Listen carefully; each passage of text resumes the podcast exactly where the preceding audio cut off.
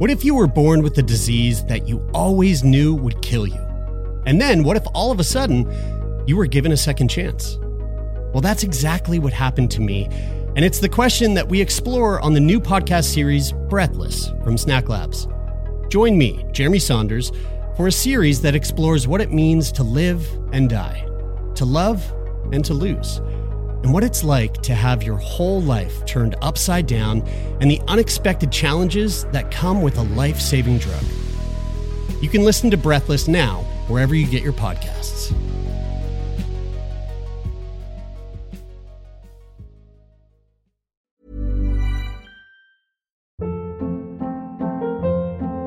Hold up. What was that? Boring. No flavor. That was as bad as those leftovers you ate all week. Keke Palmer here, and it's time to say hello to something fresh and guilt-free. Hello Fresh. Jazz up dinner with pecan-crusted chicken or garlic butter shrimp scampi. Now that's music to my mouth. Hello Fresh. Let's get this dinner party started. Discover all the delicious possibilities at hellofresh.com. Millions of people have lost weight with personalized plans from Noom, like Evan, who can't stand salads and still lost 50 pounds. Salads, generally, for most people, are the easy button, right? For me, that wasn't an option. I never really was a salad guy. That's just not who I am. But Noom worked for me. Get your personalized plan today at Noom.com. Real Noom user compensated to provide their story. In four weeks, the typical Noom user can expect to lose one to two pounds per week. Individual results may vary. There's never been a faster or easier way to start your weight loss journey than with PlushCare.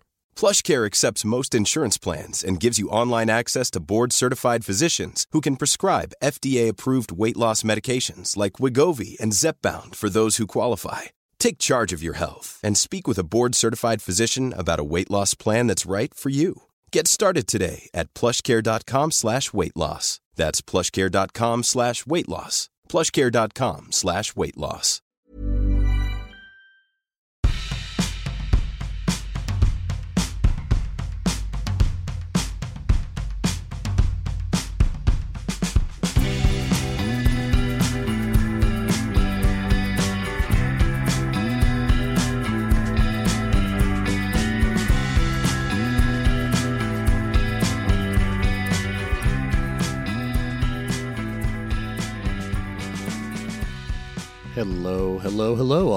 Beautiful people. Um, Jeremy here, all by my lonesome here in Halifax. Well, not by my lonesome. I've got, I've got Bigby down by my feet here, acting as my, my living, breathing ottoman. Um, but Bridie is, uh, she is now in Mexico. She has crossed the border a few days ago, and um, uh, we we had a really really lovely time in LA. Last week's episode we recorded basically as soon as I arrived, and uh, we ended up having uh, a few days to to hang out in the city of Los Angeles. Uh, it was really nice to see Bridie and Todd and and of course Rose, uh, the pup, and uh, to get some quality kind of family time in. Uh, we we explored Venice Beach. We explored uh, some of the West Hollywood area. We went to see some comedy. I got to see Neal Brennan, who is like one of my favorite comics of all time. Um, I met Stone Cold Steve Austin in an alleyway while he was picking up his dog shit. It really was a magical time. uh, and what was even more magical than all of that um, was the the incredible conversations that we were able to have while we were on the road. Um, we I think we recorded a total of nine episodes, one of which is going to be a two parter that's coming in a in a couple of weeks. Um, but they were really f- fantastic, eye opening, um, uh, really like reflective conversations. I I feel like I learned quite quite a bit on that trip um, with with some of the the people that we had a chance to meet. Um, so because Bridie and I are not together, and because where she is in Mexico, um, she has no ability. She's off grid completely. So I, I really don't know when I'm going to get to speak with her again. Um, we're gonna we're we're gonna miss out on a couple of uh, foreplay sessions that you are all used to. Um, but but fret not, because uh, like I said, the conversations that we are going to dive into over the next uh, seven or eight weeks are are really, really fucking stellar. So, um, I'm gonna I'm gonna maybe make a little intro here and there throughout the the coming weeks, um, but for the most part, it'll just be the the episodes that we recorded. Um, for all of you who have been along on this journey with us uh, and have you know showed your support, thank you all so much. This is really um, this podcast still very much is a labor of love, and we we will continue to nourish it and rear it like it is our child because technically it's the closest thing we'll ever have to a child. Um, so thank you all so much for tuning in, and I hope you enjoy this week's episode. Our very first guest uh, from Los Angeles, uh, a Toronto native, um, but living in LA, living her best life. Um, so I hope you enjoy our conversation with Annabelle.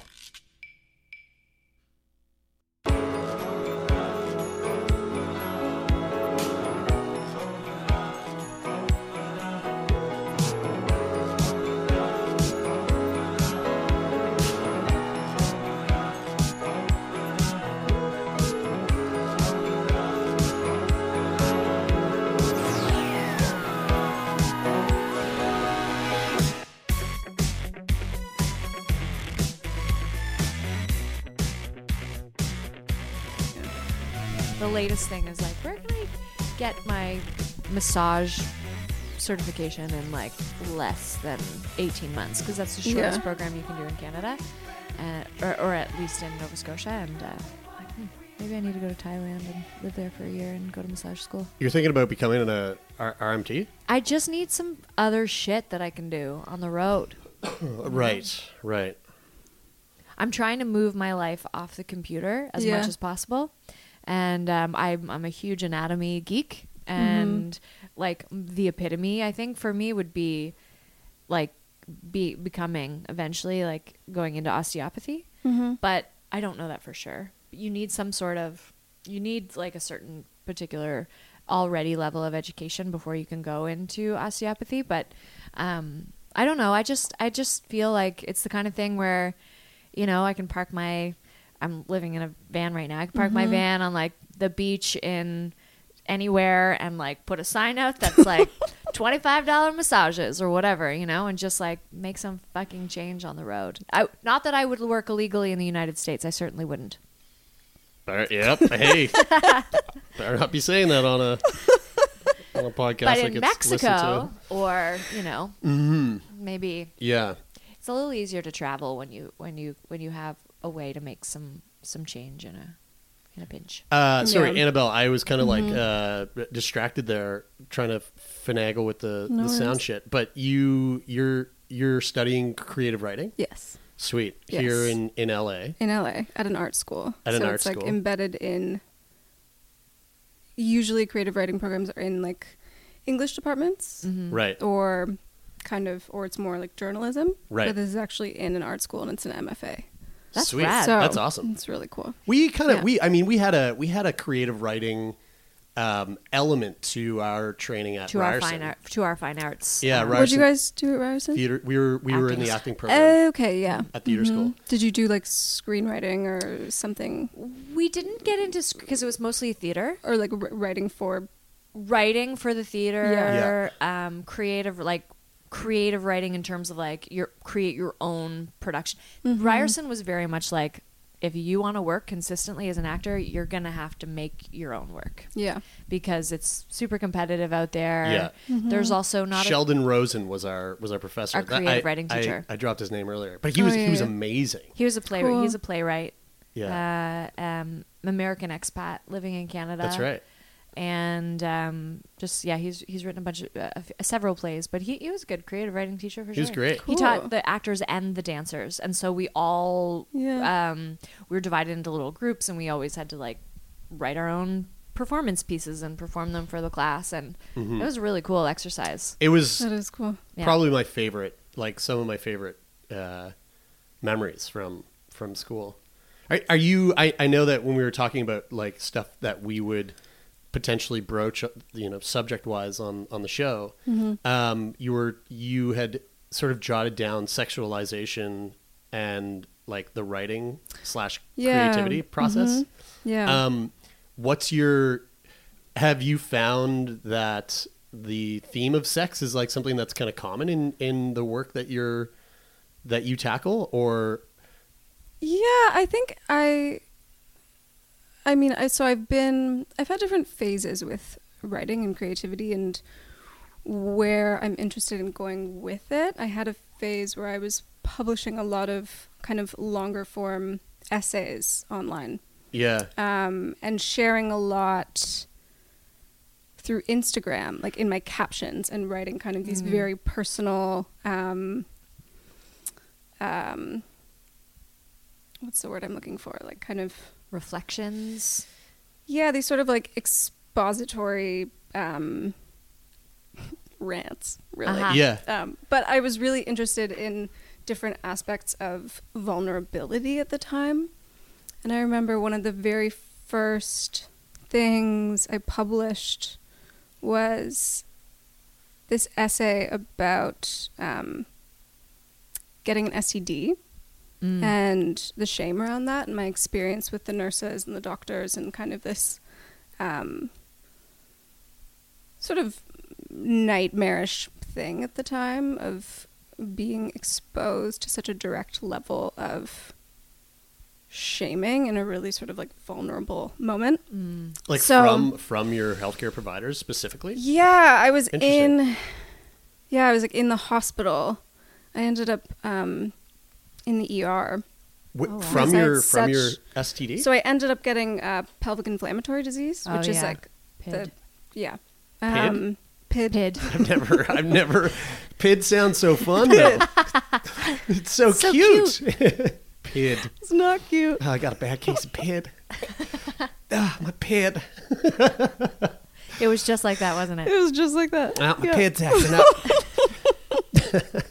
Um, sorry. So is is uh, Is Pid not cute? It's not cute. It's really not cute. when you when you word it I- like pelvic pelvic inflammatory uh, d- disease Yes. disorder? Yeah, disease. is PID a STI? STD?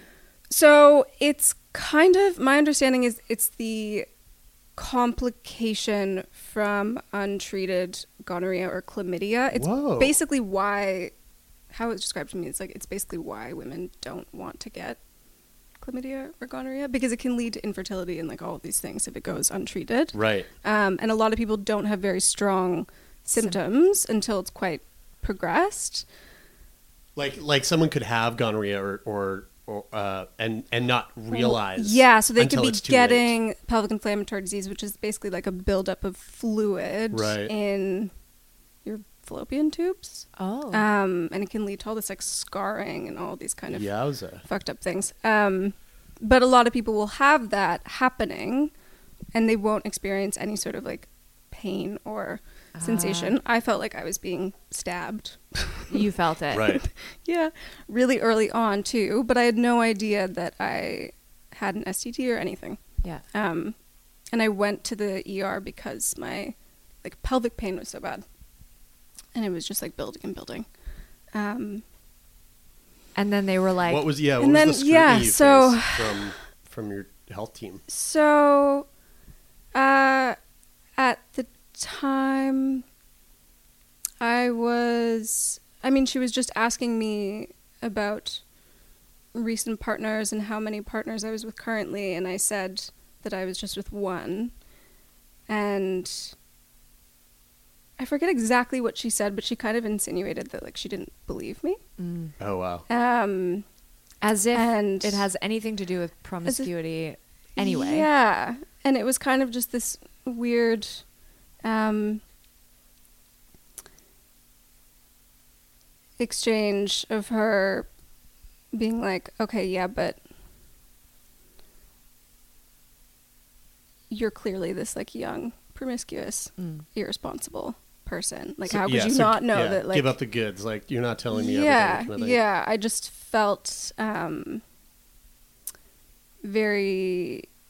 It didn't feel like a very like safe Yeah. environment. And meanwhile, I was so freaked out and being told all these things of like, you might end up infertile, and like we don't know if you're gonna be able to heal from this, and all these things. And my mother was like standing on the other side of the curtain, Oh god. um, and they were asking me all this stuff about my like history and i don't have that kind of like open relationship with my mother Ah. and then opening the curtain and she just like walked away and like, Oh, wouldn't even no. talk about it was this this was in Toronto? this was in toronto Yeah, right. yeah yeah What, what At, is a like, what is downtown hospital I had a I had I mean not similar but not dissimilar sort of experience when I went to go get just simply tested for Mm-hmm. STDs, and it was like a walk-in clinic, and the doctor was like, "Why are you getting tested?"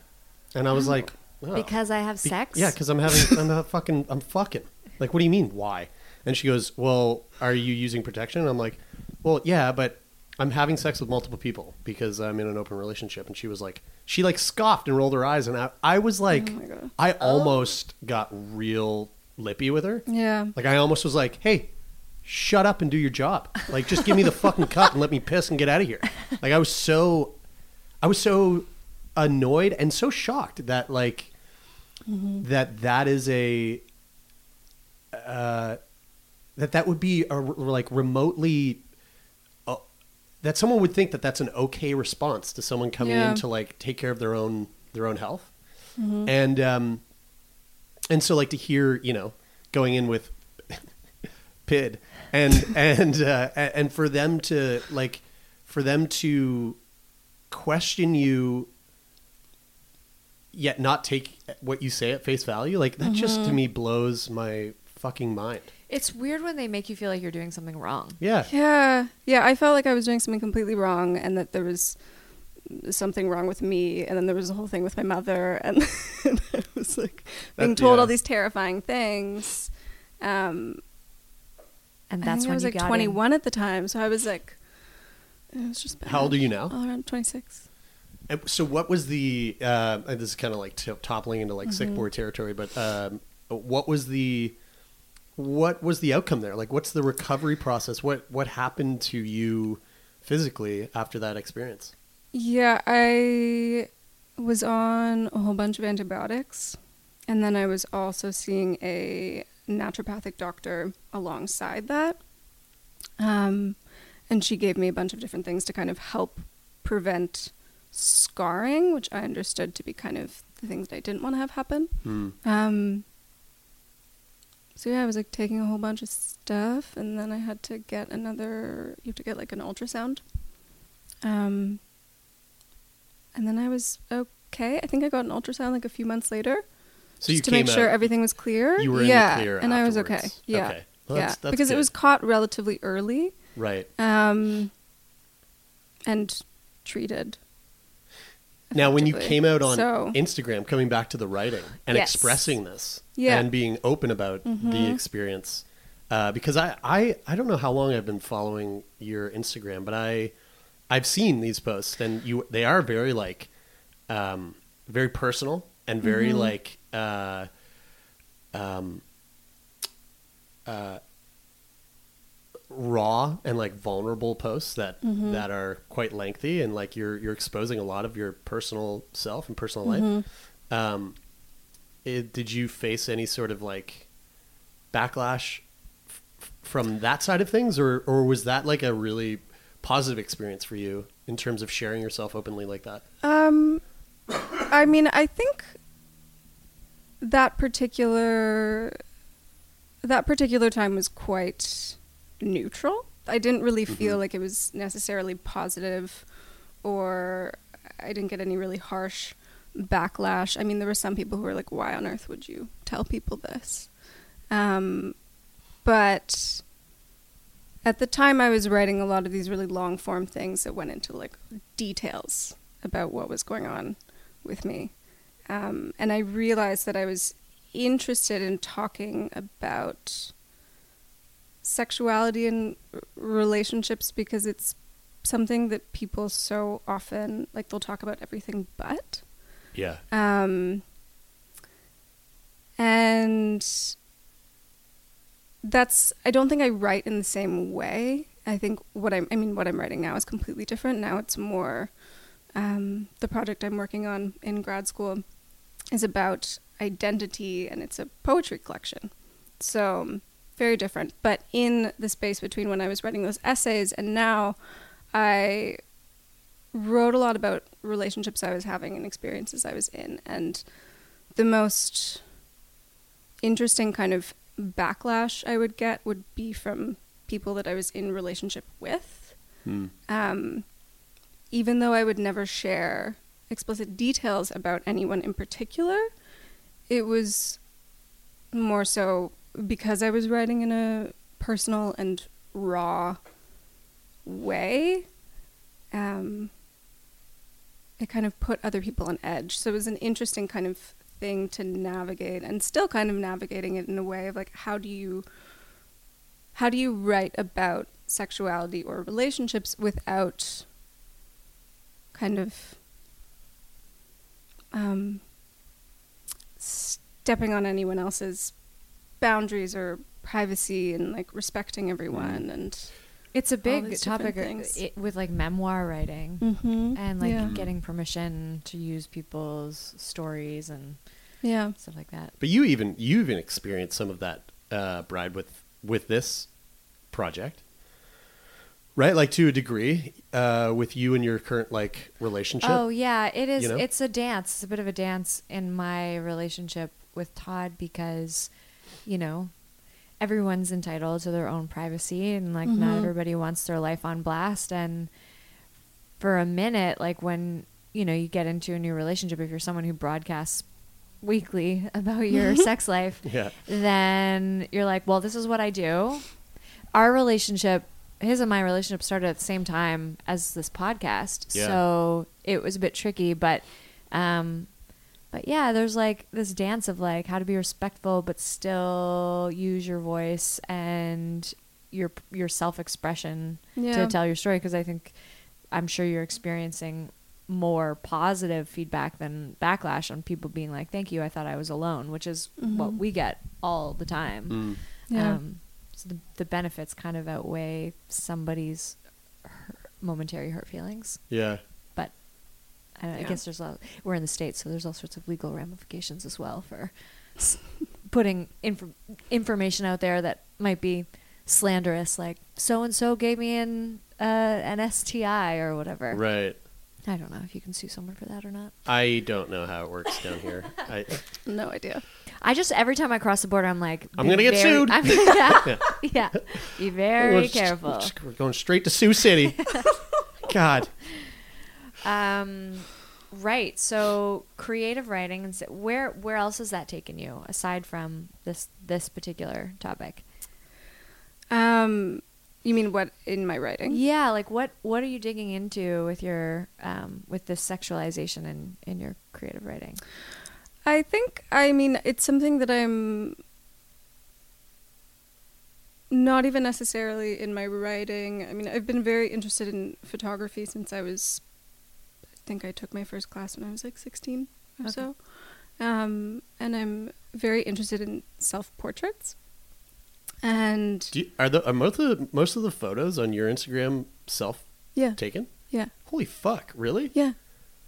The whole time I I, was look, the I whole look, time gotta I was look. like, man, who's Annabelle? Like, I gotta get, I gotta, Who's her I gotta get, yeah, I gotta get like Annabelle's friends to like take my photo.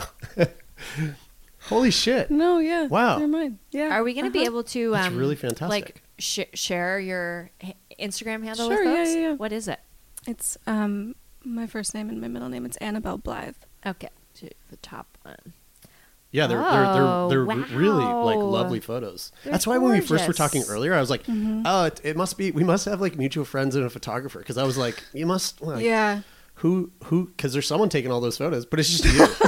Do you do it? do You're you, like, I don't know any photographers. Do you ha- do you set it up like this is my curiosity? Do you set it Yeah. up and like take videos and then screenshot the best shots from the videos? Um, That's what I would no, do. I've I've done that a few. So usually, what I'll do is I'll like prop my iPhone up somehow, and then I'll take a video, and then move around, do whatever, and then look at the video to see what the best shot is, and then I'll put it on a timer, and then I'll take a still photo. Oh, Yeah. interesting. Because usually Okay. the screenshots, degrade the value. Yeah. the- the- Yeah. yeah. it just doesn't look quite as good. not the value. What am I Yeah. saying? Quality. Yeah. Yeah, Got yeah. it. Um, but it's been interesting. I mean, it's not like I have some massive social media following or anything, but it's been fascinating to see people's reactions to those photos because it's not even that I intend to be naked in a lot of them, but I just end up naked in a lot of them because I'm really interested in like shape and bodies and um, And you're taking the photos at home, and it's like, who fucking wears clothes at home? You know, you're taking them alone. You're at home. There's no point for having clothes on anyway. exactly. So it always kind of ends up like this, and um, it's it's interesting to see how people respond to them. I mean, even in conversations, like when people, I don't like giving out my Instagram to people. I'm kind of almost like shy about it. Like when people are exchanging it, I'm like You kind of gave avoid it out to it. like, 7,000 I just, people. I just gave it out to a bunch. yeah, you just gave it out to a stadium full of people. No big deal. I'm a bit shy. But I mean, like when I meet someone for the first time, it's like Yeah, I don't, yeah. I don't like for them to s- uh, kind of read my writing or see those photos and then kind of have an.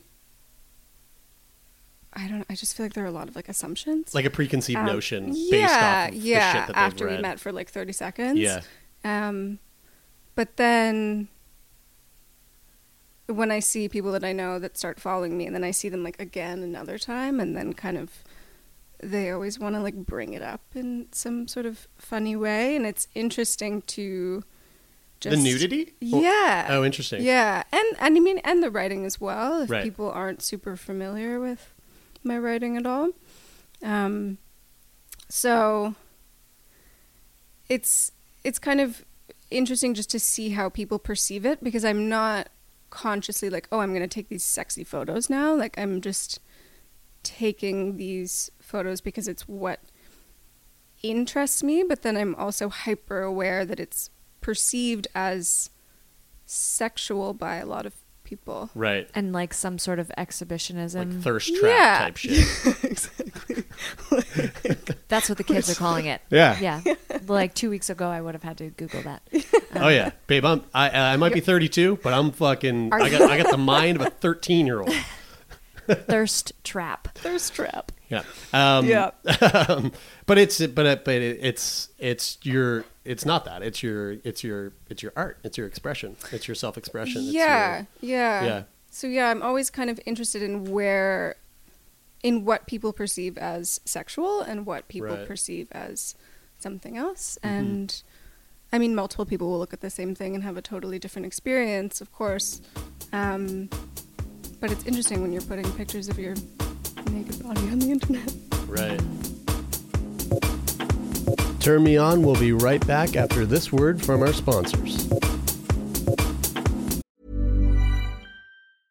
Jewelry isn't a gift you give just once. It's a way to remind your loved one of a beautiful moment every time they see it. Blue Nile can help you find the gift that says how you feel and says it beautifully with expert guidance and a wide assortment of jewelry of the highest quality at the best price. Go to BlueNile.com and experience the convenience of shopping Blue Nile, the original online jeweler since 1999. That's BlueNile.com to find the perfect jewelry gift for any occasion. BlueNile.com. Many of us have those stubborn pounds that seem impossible to lose, no matter how good we eat or how hard we work out. My solution is PlushCare. PlushCare is a leading telehealth provider with doctors who are there for you day and night to partner with you in your weight loss journey. They can prescribe FDA-approved weight loss medications like Wegovy and Zepbound for those who qualify. Plus, they accept most insurance plans. To get started, visit plushcare.com slash weight loss. That's plushcare.com slash weight loss. A lot can happen in three years, like a chatbot may be your new best friend.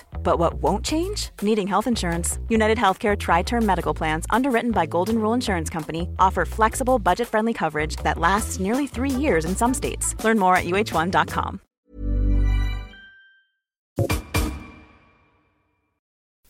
Has it come into play at all in your dating life?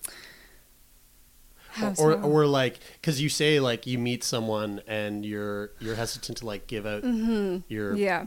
your you know like your online presence Yeah. um but like have you because like i've i so the, the other day I, w- I was at the i mean halifax is a fucking small city but i was at the bar and i was playing pool with my friend kyle and we were waiting for the table to come available and there was a there was two uh two women playing a game before us, and so we kind of like they lost, and we we were up. So I took the pool cue from her, and I was like, "Thank you." And then she was kind of like hanging around, and while me and Kyle were setting up to play, and, and her and I struck up a conversation. I was a little high on mushrooms, I think. So I was like, I was in this like, in this state where I was like, I I I like to pretend I'm someone I'm not in that mode, and so I was like, uh, and I was on a roll. I was on a tear already with like my friends. I was like telling a bunch of really funny lies. Um, a little fun game that I like to play, just lying to people. and, uh, and so, so she's she was asking me these questions, and I was like, I was just saying just really absurd things that just are not true at all for my own entertainment. And I could tell that she could tell that I was not being fully transparent. And uh, I would have been so fucking annoyed. oh, she if I had been picking up on that, I'd be like, dude, put your Peter Pan hat on and sprinkle your fairy dust and get the fuck out of my face. Uh, hey, I this person was wanting to talk to me, and then so I was I was I was trying to make them laugh, and we ha- we ended up having like a nice long kind of conversation throughout the game, and then I w the game was over, and I had to return to the birthday party I was at. So I was like, okay, well, nice to meet you. Take care, bye, and I left. The next day, this person had added me on Instagram, liked a bunch of my photos, and I w- and I I had a thought like, there's there was some effort there. Like that She had to person, find you. that person had to find to me. go That digging. person had to like maybe ask some people at the bar or like, What's Peter Yeah. Pan's real name? yeah, yeah, exactly. And in my in my head, I was just like, that's such an interesting thing. Like this person saw me. Mm-hmm. They were like, all right, I'm I'm gonna do some digging to like find them, and then I'm gonna make it known that I found them. So, which bringing that back to the question I asked you, it's like you Yeah. meet someone, you're maybe hesitant to give out your information, but like, have you ever had s- somebody who might be like courting you? To, uh, uh, now I'm showing my age. It's like one of my favorite terms, actually. I love courting. Oh. it's Great. great. great. So good. It's a good one. Um, It's yeah. kind of like search you out and then and Yeah. Mm-hmm. then find you that way. Like has and but has that been like a positive experience, a negative experience? Um, it's. I yeah I ah. I feel like it's not. Again, it's one of those things. It's not. It's not really positive or negative, but I'm. I'm like hyper aware that it's happening. Like as soon as someone who is interested in me or I'm interested in them, they start following me on Instagram. I'm like, oh, now you know. Yeah. Right. Like, Right. maybe you didn't know before, but like now you know. Yeah. Mm-hmm. And it's kind of this this thing. Um, I was actually making a joke with someone I just started seeing recently who said that they um, they were telling someone that they know in their life about me, and this person looked me up on Instagram, like through finding them. They didn't like send them my Instagram, but they Right. found me. And I like made a joke, and I was like, "Oh, so like they've seen my butt? Like, what do they think?" but it's kind of. I liked. I mean, I like to joke about it because I'm. I like to kind of take the the weight out of it, but then I'm also very aware. Um, like there are people who follow me who won't like any of the photos where I, you can like see my whole body, Mm. um, but then they'll like like ones of my face. I see this a Mm, lot okay. because I've been following a lot of like van life stuff, Mhm. and there's a lot of van life uh, photos with like half naked women in them, Mm-hmm. and it's like people in the comments will be like, "Why do you have to show like why do you have to show all that skin? Like you know, I'm here to look at vans." but, but and people are like, it's just like I like my van skinless. God damn it. it feels kind of trolly. It's like, Yeah. why leave? Yeah. I mean, you know what? Don't lecture me on how or how I may not use my body in my photos for whatever purpose I want. Um, do you feel like your creative writing and your photography and Instagram are like uh like part of your um I guess like your artwork or your career or like what do you feel like you're building like a, a body of work creatively? I'm just wondering if you see it more of a, as like a less of like uh, this is my Instagram and I I I come here for news and or is it like basically more of a, a project? It feels like a project. It feels like a project that I'm not sure what I want to do with yet, but it feels um, like I've gone through different phases with Instagram of posting all the time and, and posting in different ways. And now it's like I post quite intentionally when I feel like there's something that I've created that I want to share, whether it's a photo or a piece of writing, um, or both. Um, but yeah, I can't exactly say like where it's going, but I see it as something that's like taking shape. If that makes sense. Yeah, your Instagram definitely has like a there's like a presence to it. Whereas, you know, it's, it's unlike I think of like my dad's Instagram and I'm just like, you know, it's just like Random. yeah, picture of the cat and you know, and then and then like my dad's on a skidoo and some other fucking random shit that It's like just pictures from my life, which is what a lot of people Yeah. use it for. yeah. Yeah.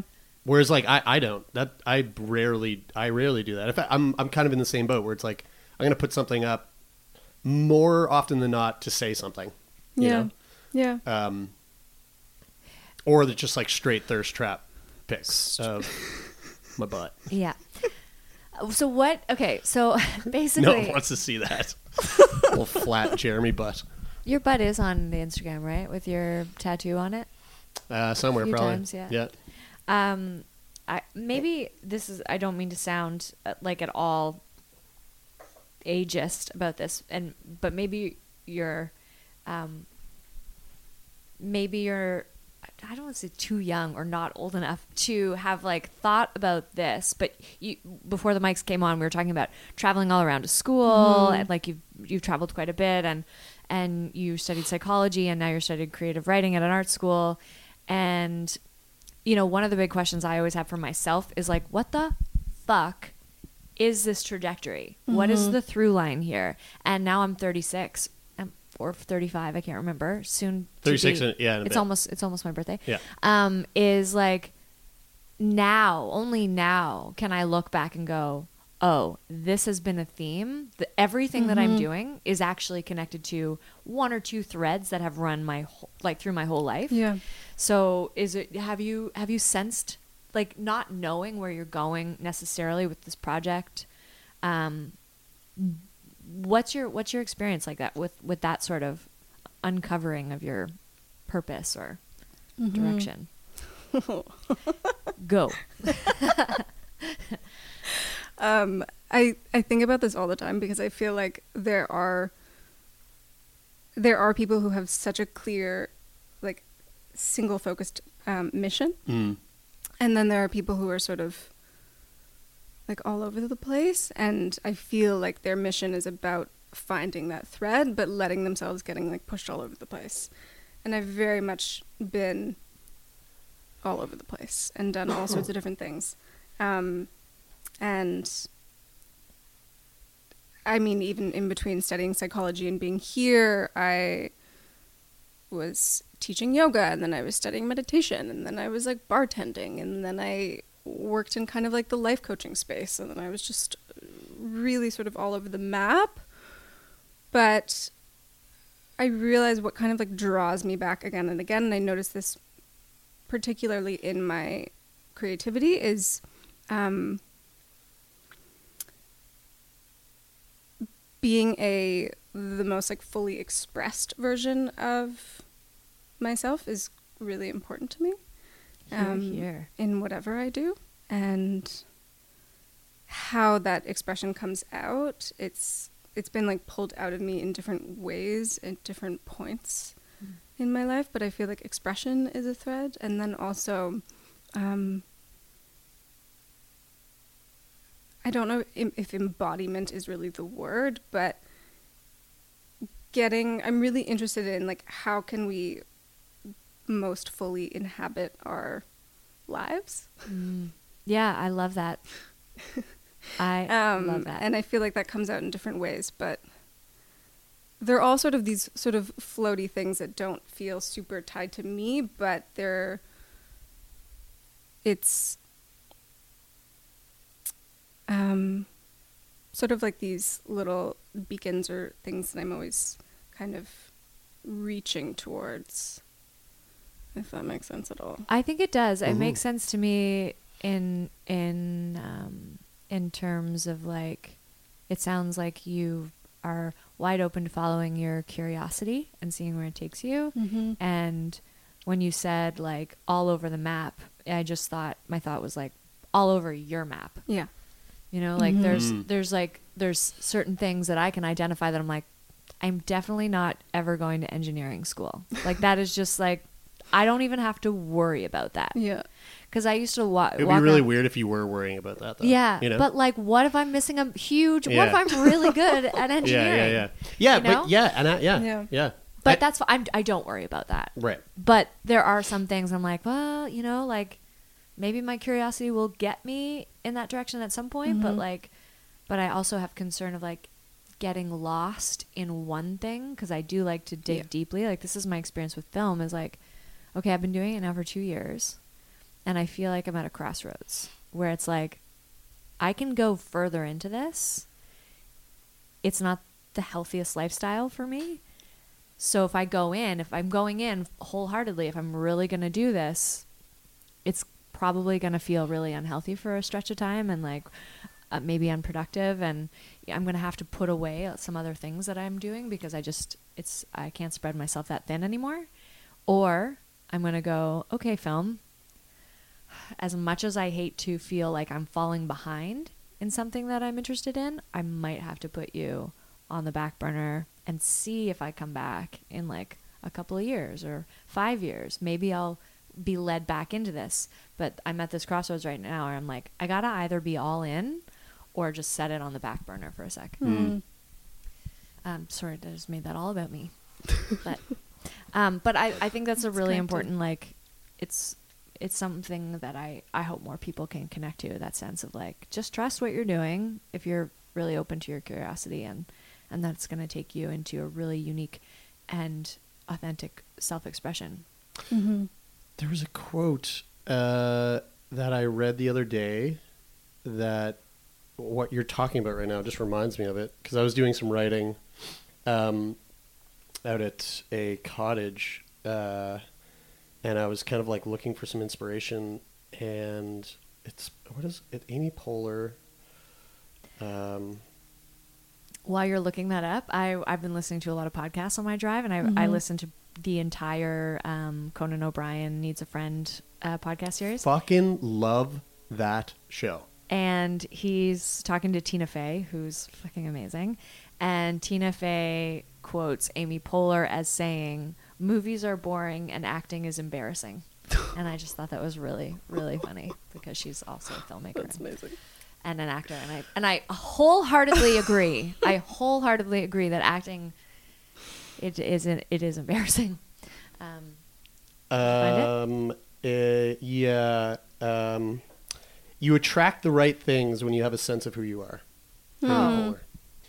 That's I like that. nice. I like that. Yeah. Yeah, like when you are I like when that. you when you have when you find a way to like just live as authentically as fucking humanly possible, you just tend to find your way into the things Yeah. that make sense for you and and I think there's like a lot of uh, riches to be gained from that. Not not not necessarily financial riches, but Mhm. like life riches. Yeah. Um and I've been thinking about that a lot lately. It's interesting that this is coming up right now.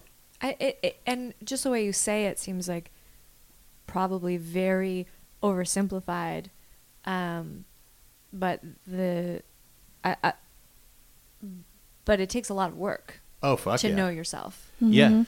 like a lot of i- internal introspective types of work I Yeah. think. Yeah, and I think it's very easy to push away s- s- those parts of yourself, like out of fear of not being understood, or or, um, you know, or like the thing that I'm sure lots of people have felt of like trying to be something that you're not for the sake of you know your parents or for the sake of society or whatever. Like you know, coming out of high school and feeling like, oh, I guess I got to go to university now and become an engineer because that's the way you make like pay the bills. but instead, you know, actually digging deep and finding the things that actually truly speak to you and then utilizing that to find your path, find your way. Speaking of which, mm-hmm. what's your relationship like with? You said your parents weren't thrilled about the idea of you taking a gap year after high school. So what what do they think about what you're doing right now with everything? They're highly confused. First she gets pinned, then she fucking moves to LA to write. I don't know. happening? Um, yeah, I mean the trajectory of I left home when I was 17. Um, and the trajectory of my life from 17 to now has been so all over the place and they're very like linear people. Yeah. And I I used to spend a lot of time trying to convince them that like I had a plan, I had a strategy and like this is what I was going to do, but that never happened. So now I'm kind of I mean, I just saw them for the holidays. They were like, "So, you're graduating in May. Like what's next?" I was like, "You know, I don't know. Like I don't I don't have a plan. I'm going to see what happens and where life takes me and I'm like looking at these different things, but who knows?" I'm like, "Okay." Yeah, three months. That's three months away. What am I? What do you mean? I don't know. I have a lot, you know, to process and like develop in the next three months. Yeah, yeah. So it's it's interesting how um, I've been trying to lean more and more into my sort of non-linear nature, and I feel like it's actually worked out quite well and been pretty expansive for me in the past like year or so. Um, but it's interesting to have the reflection of like very linear parents and very linear kind of family um, dynamics. What's that mean? Leaning into your non-linearness. Um, for me personally, it's allowing myself to follow my curiosities and my impulses and not trying to strategize so much. Because I think in the past I was always trying to find like, okay, so I'm doing this now, so what's that going to mean later, and then what's that going to mean after that? Mm. Whereas now I'm trying to like more so immerse myself like where I am, um, and just being open to different possibilities and not trying to. I mean, really, just not trying to plan so much, and let things be a bit more spontaneous. I think sometimes when we have a plan, we're we have such t- we can be that linear focus, of that tunnel vision, and Mm-hmm. Be oblivious to the like thousands of opportunities presenting themselves every day. Yeah. Yeah. What do you? Uh, what are your thoughts on e- another thing that you kind of uh, mentioned about potentially bringing up, and it's something that I've, I find very interesting always, is uh, living a, a a year of unintentional celibacy, year ish of unintentional celibacy. Uh, tell us about that. Yeah. Um that I mean it was like it was half intentional and half unintentional. Right. Um I went through a really kind of major breakup about 2 years ago. Um and as that relationship was falling apart, all these different aspects of my life were kind of shifting and I realized how much my identity was like wrapped up in this person and our relationship and then how much my identity was wrapped up in relationships and sex and sexuality in general. Um so maybe about like six-ish months after the breakup i made a little rule for myself that I just wasn't going to sleep with anyone until I had been dating them for like over a month, um, which was not my pattern in the past. Um, and that just naturally turned into me dating less. And at first, it was sort of like I wanted to get really clear on who I was without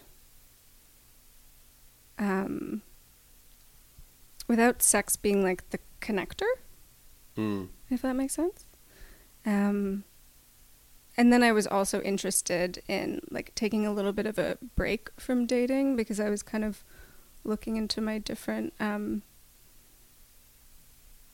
like kind of codependent tendencies in my past relationships and I had never really had I'd never been single for more than like two months.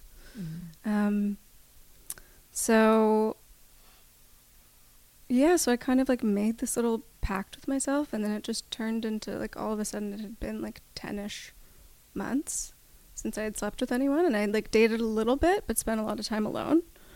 Um, Was Yeah, it uh, was was really it like a fruitful endeavor? It was. Yeah? It really was. It really was. Um, more so just realizing how it was kind of like I was so used to being wrapped up in a relationship, whether it's like in a committed partnership or not, or even just dating someone, that kind of almost like taking that out of the equation and not dating so much, and then also not sleeping with people. It was really fascinating to um, explore like my own identity to my own sexuality and how I was interested in pursuing relationships, having like space from that because I'd never done that before. Hmm. So it ended. I mean, I didn't intend for it to be like a year, Right. And I really didn't think that was going to happen. Did you did you get like because I'm okay, so I'm I'm hearing you say this and I'm like and I'm in a position right now where like Bridie's away for five months, Becca's Mm-hmm. gone away for a year. I'm like I this very well I very well could fall into that same territory. Mm-hmm. And when I think about that, I'm like Jesus Christ, I I think I just start like I'd just be a fucking total mess and like I'd be so horny that I'm just like I gotta like I gotta like step into the cafe bathroom to you know tug one out. I, you know, I'd I'd hate myself. I, I don't I like I don't, I don't know what would happen. I, I'd, I'd implode or something. Um, did you was there was there any part of you that was like did you just get Imploding? yeah like did you just get like like did your we were talking about libido yesterday but like did your did your libido kind of uh, wane or or did you find moments of like just being super like oh my god I I I I feel like I need to satiate this part of me Yeah. but I'm gonna like I'm gonna resist it. So that was like the most the most interesting thing was that um like there were only a couple people that I got close to having sex with. Right. And but in the spaces in between those people when I like wasn't dating or I was literally just spending so much time like with myself and with my friends it's like my libido just sort of disappeared it's like out of sight out of it was, mind it was so bizarre and i didn't think at all that was going to happen but then as soon as i started like seeing someone new then i was like very hyper aware of the fact that i hadn't had sex in a long time Right. was like- Yeah, yeah, yeah. like, wait a second so it kind of there was this interesting like fluctuation where it sort of like flipped off and on Mm-hmm. that i didn't expect at all Hmm. Yeah. Did you find uh, we had an interview, or a conversation once with um, Andrea Bra- Bain? She has a podcast called Single Girl Problems, and she was talking about people who would like get annoyed on the first date when they found out that she's not she's gonna not going to have sex with them. Hmm. Yeah. Yeah, well it was an interesting kind of uh like filtration system for people. right This is my filtration system. yeah, Yeah. of course. And what kind of response did you get to that? um It was actually pretty it was a pretty positive experience. I ended up dating people who were significantly older for me for whatever reason in that year. Um and everyone was like pretty respectful. And willing Um, to like, yeah okay. yeah but it was interesting to see where like at what point pe- like they would kind of take me seriously for the first few dates or times we were hooking up and then it was like okay but like are you at- like is this actually a thing and i was like no no this is actually a thing Yeah. um so that was so funny interesting. how that It's boundary so- kind of gets like gets people blurry like okay you have a boundary but we'll see But what do we can you do really? about that yeah yeah maybe if i'm just you charming wait, enough wait till you really get to know me. And I mean, it was more so. It was more so for myself, and just to almost like see if I could, if I could do it, and like how I could relate to people, um, with sex off the table, mm, which was really fascinating. What was it like when you came back? When you stopped. When you came back. yeah, when you, yeah, yeah, yeah, Came back online. yeah. What was it like when you came back to the dark side? I mean, great. It was great. Like, were you? uh, what's that thing that Amish kids get to do? Um, It's like a gap year, right? yeah, yeah. They basically, it's like you're an They adult now. You get one Amish? year. Yeah, yeah. It's a yeah. When you turn 18 as an Amish kid, You have the choice. they, they basically go, all right, cool. So this is your. I forget the the term, but there's a term for it where they go, you are now allowed uh, for it's like one month or It's something. 11 11. I love you. I love you too.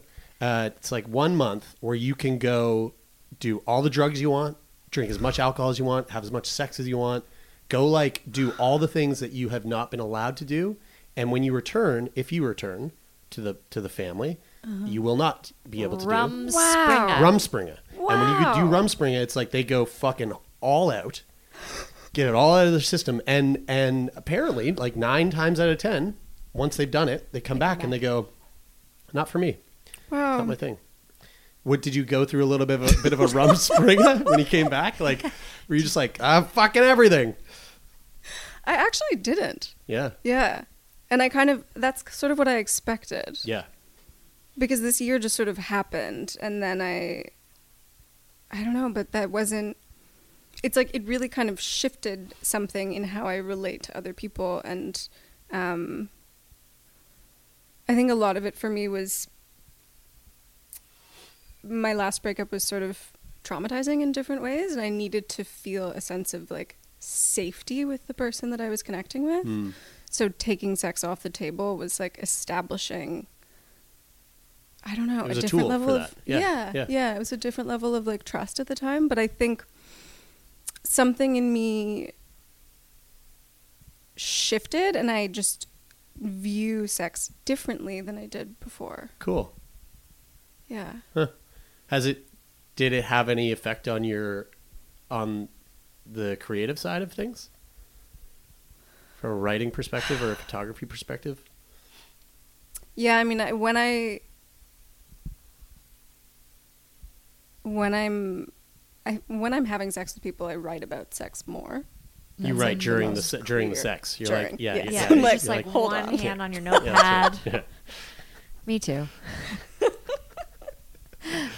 That would be Hot. so funny. um definitely it definitely changes like it i mean it shifts something i'm not like super consciously aware of like what, What? the Yeah. what the difference is um but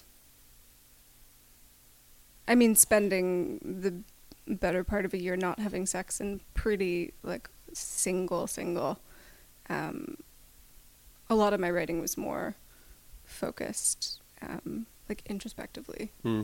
Than on my like relationships with the world because I was just in less relationship. Right. If that makes sense. And spending mm-hmm. more time alone. Right. So that was really interesting. I feel like a lot of us millennials um, could really benefit from a year of intentional celibacy because, I, like, it's so much a part of the way we were brought up. Like, sex sells. Um, this is like, you know, part of the trajectory of your life is like you get a boyfriend, you get married, you have a baby. Like, you have this, like, you know, you have this, these trajectories that are, we have these trajectories that were set out for us. And I think a lot of people listening to it, my guess is this, uh, listening to this are, are probably w- looking at their own, maybe, um, boundaries when it comes to sexuality. Like I think a lot of um, women are more likely to just be like, "Yeah, I mean, I'll have sex Yeah. now if Totally. if that's what's happening." When if they were able to take some time and, and be like, "Is this actually something that I'm into that I want to do or whatever?" Because it, it's almost so casual now that it's like it's really just a way of saying like, "Hey, how you doing?" You know, and like nothing Yeah. necessarily deeper than that Yeah. so I feel like a lot of us developed our identities around like who's paying attention to me? Hmm. Like what kind of attention am I getting? How, you know, I can maybe get this person to like me if I'm like if I go there, if I go into this like more sexual side of myself and and yeah, and like it's like that is so loud and proud and out there that there's a certain sort of like quietness and introspective that we could all benefit from. I think. Totally. So, Jeremy, I think you should just commit to a year of celibacy. Absolutely not. no. He's Uh, got some work not to do on going there. himself. He's just denying his his own internal work. Well, I just no. fuck you. No. I just I just don't um, I just don't want to. Yeah. I, I mean, I didn't want to. okay, It guys. was. It's- It's not like you have to go live in a cave and wear robes and things although I was making a joke to my friend at one point where I was like, I think I'm just going to go live in a cave now. and wear robes. yeah, yeah, right. Well, I, I'm I'm in the opposite side of things where I have I have like I actually want to explore what it feels like to be single Mm. for the first time s- since we got married. Yeah. You know, Well, because even before that, right? Because you weren't. yeah, fuck it, yeah, fuck, like since grade ten. Yeah. Isn't know? that so wild though? Yeah. Like I had started dating when I was like 15, Yeah. whatever that means. Mm-hmm. But I had never, and even in my like two or three months of being single in between relationships, it's like there was always someone there. Yeah, Yeah. and I've ne- I've really It's never had crazy. that, and so now it's like I've I have a year to kind of do that. There was that summer, like after we both broke up with our significant others, and like you went home to Nova Scotia and I stayed in Toronto, where there was like four months where we weren't a couple. Yeah, We were like seeing other people, Mm-hmm. but like you said, he was kind of there. Like he was. Kind Yeah. Of in the, I knew he was coming back. You know, Mm-hmm. and that that was probably going to be a thing. you know I was coming back, but you had intentions of, of never Never. connect, k- keeping it going. Whereas I was like, no, I'm gonna, I'm gonna put a ring on that finger, make sure that sticks around. Um, yeah, that's I'm. I kind of want to explore what it's like. What what what is that like? Because it's all right. So Becca's gone, right? And like, uh, you know, talking about how how um, codependent you become on people. It's like my time with Becca is very. We spend a lot of time together, and now we're not going to have that time together, and so. I think it's going to be really great for my work.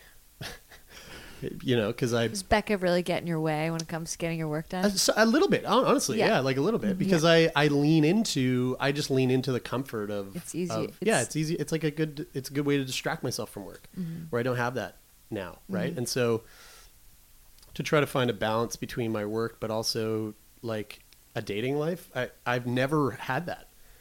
a dating life where you're not looking for a significant other. Like you're not looking, or are you looking for a long term partner? I'm not saying I am or I'm not. Right. I have no idea. I'm I'm open to like following whatever the possibilities might be. Um, yeah, Cool. but I'm not seeking that. I'm not like actively seeking that. Anyway, Cool. uh, anyway, anyway, I'm not being celibate for a year. Uh, um, one one other thing that I'm I'm actually really curious about is the difference between dating in Toronto versus dating in in you know Venice. La La Land. Mm-hmm. It's fascinating. Do you date many actors? How many Why headshots? How many I've headshots are, do they bring to dates? Oh my god. Um, I actually have dated no actors. Okay. Wow. Um, I've dated people who have acted, Mm-hmm. but no active actors. It's because you're Um, in Venice. I feel like if you were up this way, yeah, be- Venice is a you- little bit different. Yeah. yeah. Although I've dated people all over the city, um, it's fascinating here though. It's a very different world, and LA is just such a bubble. Mm. Um, and I mean, even like there's. Have you guys heard of Raya? It's a dating app here. Raya? Oh, Raya. Is that the like It's exclusive like the one? exclusive. yeah, but don't you need to be To- like a celebrity be, to be on there? I kind like yes, but no. Like I know a lot of people who are on it who aren't famous. Um, How famous do you need to be? How many Instagram followers do you have to have? I really Yeah. think it's Instagram follower based Yeah. because I know people. Oh, I'm downloading Who- it right now. I've got if, if it's Instagram. fo- I mean, Um, I know don't a lot of people many. who are on it who uh, just have a lot of Instagram followers, but then I know people who were denied for whatever reason, and then also a lot of it is like you have to get someone to refer you. Oh, Um, okay. So that's a that's a funny. funny So that is thing. that the dating app you're on? I'm not on Raya. No, no. I don't think I could get. I've actually never used a dating app. Oh, okay. Yeah, which is interesting. How do you meet people? How do I meet people? They just appear. in the world. Do they just approach Um, you in coffee shops and things like that? Literally. yes. Yeah, that always fascinates me. That's never happened to me. Oh, cool. Um, But yeah, LA. I mean, there's a lot of like Peter Pan syndrome. Yeah. So What is Peter Pan syndrome? like, you don't want to grow up. Oh yeah, yeah, yeah, You know. yeah, I'm gonna be a boy Gonna be a forever. boy yeah. Exactly. So there's been a lot of that and dealing with that, and then it's also kind of a very like transient city. Mm. Um, so I mean, my last relationship was with someone who lives here and is still here, um, but. I mean, there's just more people who are in the entertainment industry and doing different things that take them in different places and um, it's almost like there's so much choice here even in the fact that there's so many fucking people who live here it's crazy There's a lot of people that live there's in a the lot city. of people that live in the city It's a huge city. You Big can city. drive an hour and still for be in the so same long. city. it's crazy.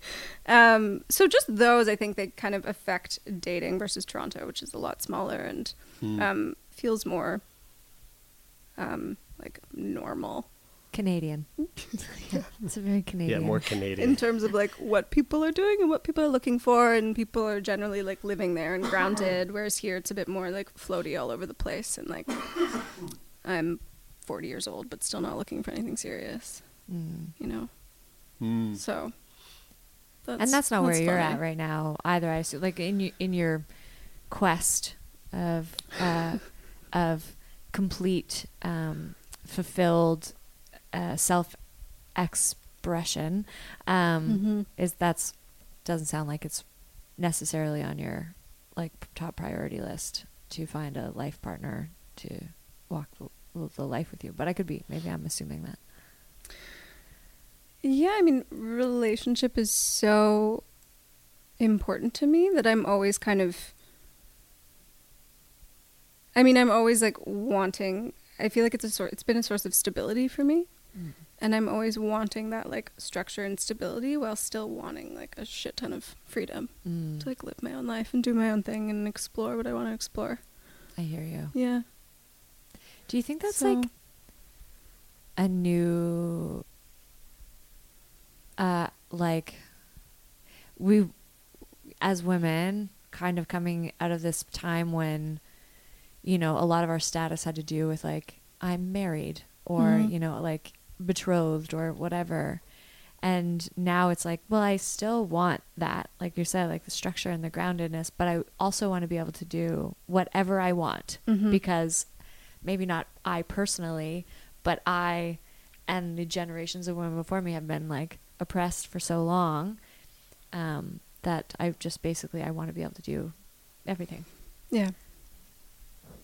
Just what do you? I mean, it's kind of like that? wanting it all, you know. Yeah, It's like I want the life partner, but I also want the free. Like, I mean, I've had so much freedom being single for like two-ish years now. Yeah. Mm.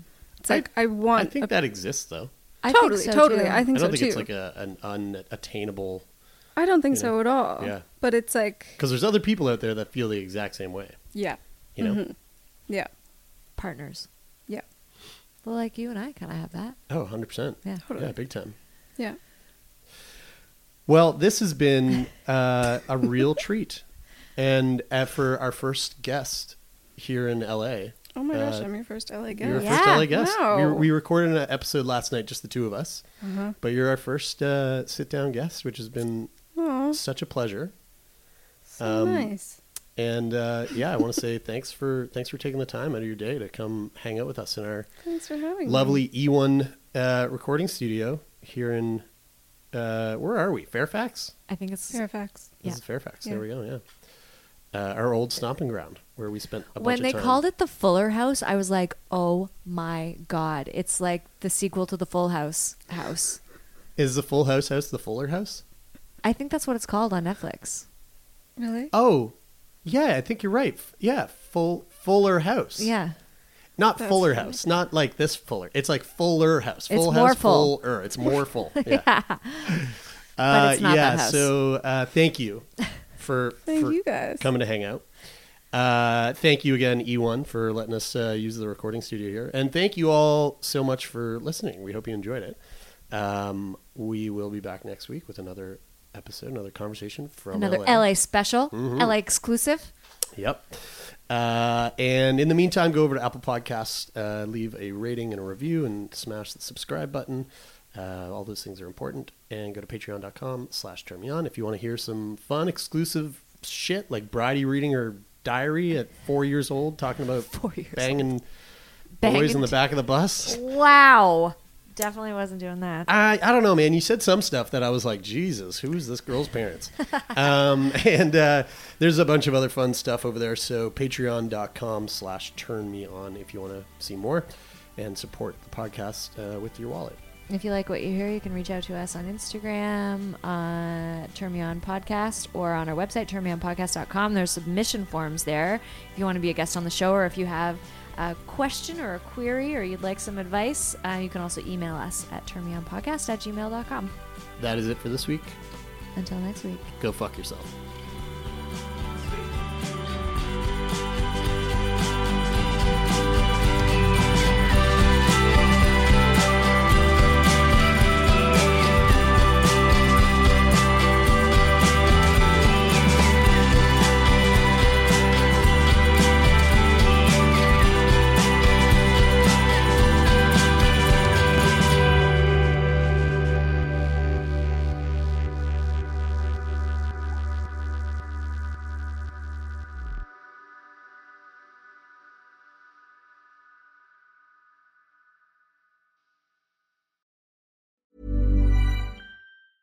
Hi, I'm Daniel, founder of Pretty Litter. Did you know cats tend to hide symptoms of sickness and pain? I learned this the hard way after losing my cat, Gingy. So I created Pretty Litter, a health monitoring litter that helps detect early signs of illness by changing colors, saving you money and potentially your cat's life. Pretty Litter is veterinarian developed, and it's the easiest way to keep tabs on your fur baby's health right at home. Go to prettylitter.com and use code ACAST for 20% off your first order and a free cat toy. Terms and conditions apply. See site for details. Planning for your next trip? Elevate your travel style with Quince. Quince has all the jet setting essentials you'll want for your next getaway, like European linen, premium luggage options, buttery soft Italian leather bags, and so much more. And is all priced at 50 to 80% less than similar brands. Plus, Quince only works with factories that use safe and ethical manufacturing practices. Pack your bags with high-quality essentials you'll be wearing for vacations to come with Quince. Go to quince.com slash pack for free shipping and 365-day returns. Imagine the softest sheets you've ever felt. Now imagine them getting even softer over time. That's what you'll feel with Boll and Branch's organic cotton sheets. In a recent customer survey, 96% replied that Bowl and Branch sheets get softer with every wash. Start getting your best night's sleep in these sheets that get softer and softer for years to come. Try their sheets with a 30-night guarantee. Plus, get 15% off your first order at bollandbranch.com. Code BUTTERY. Exclusions apply. See site for details.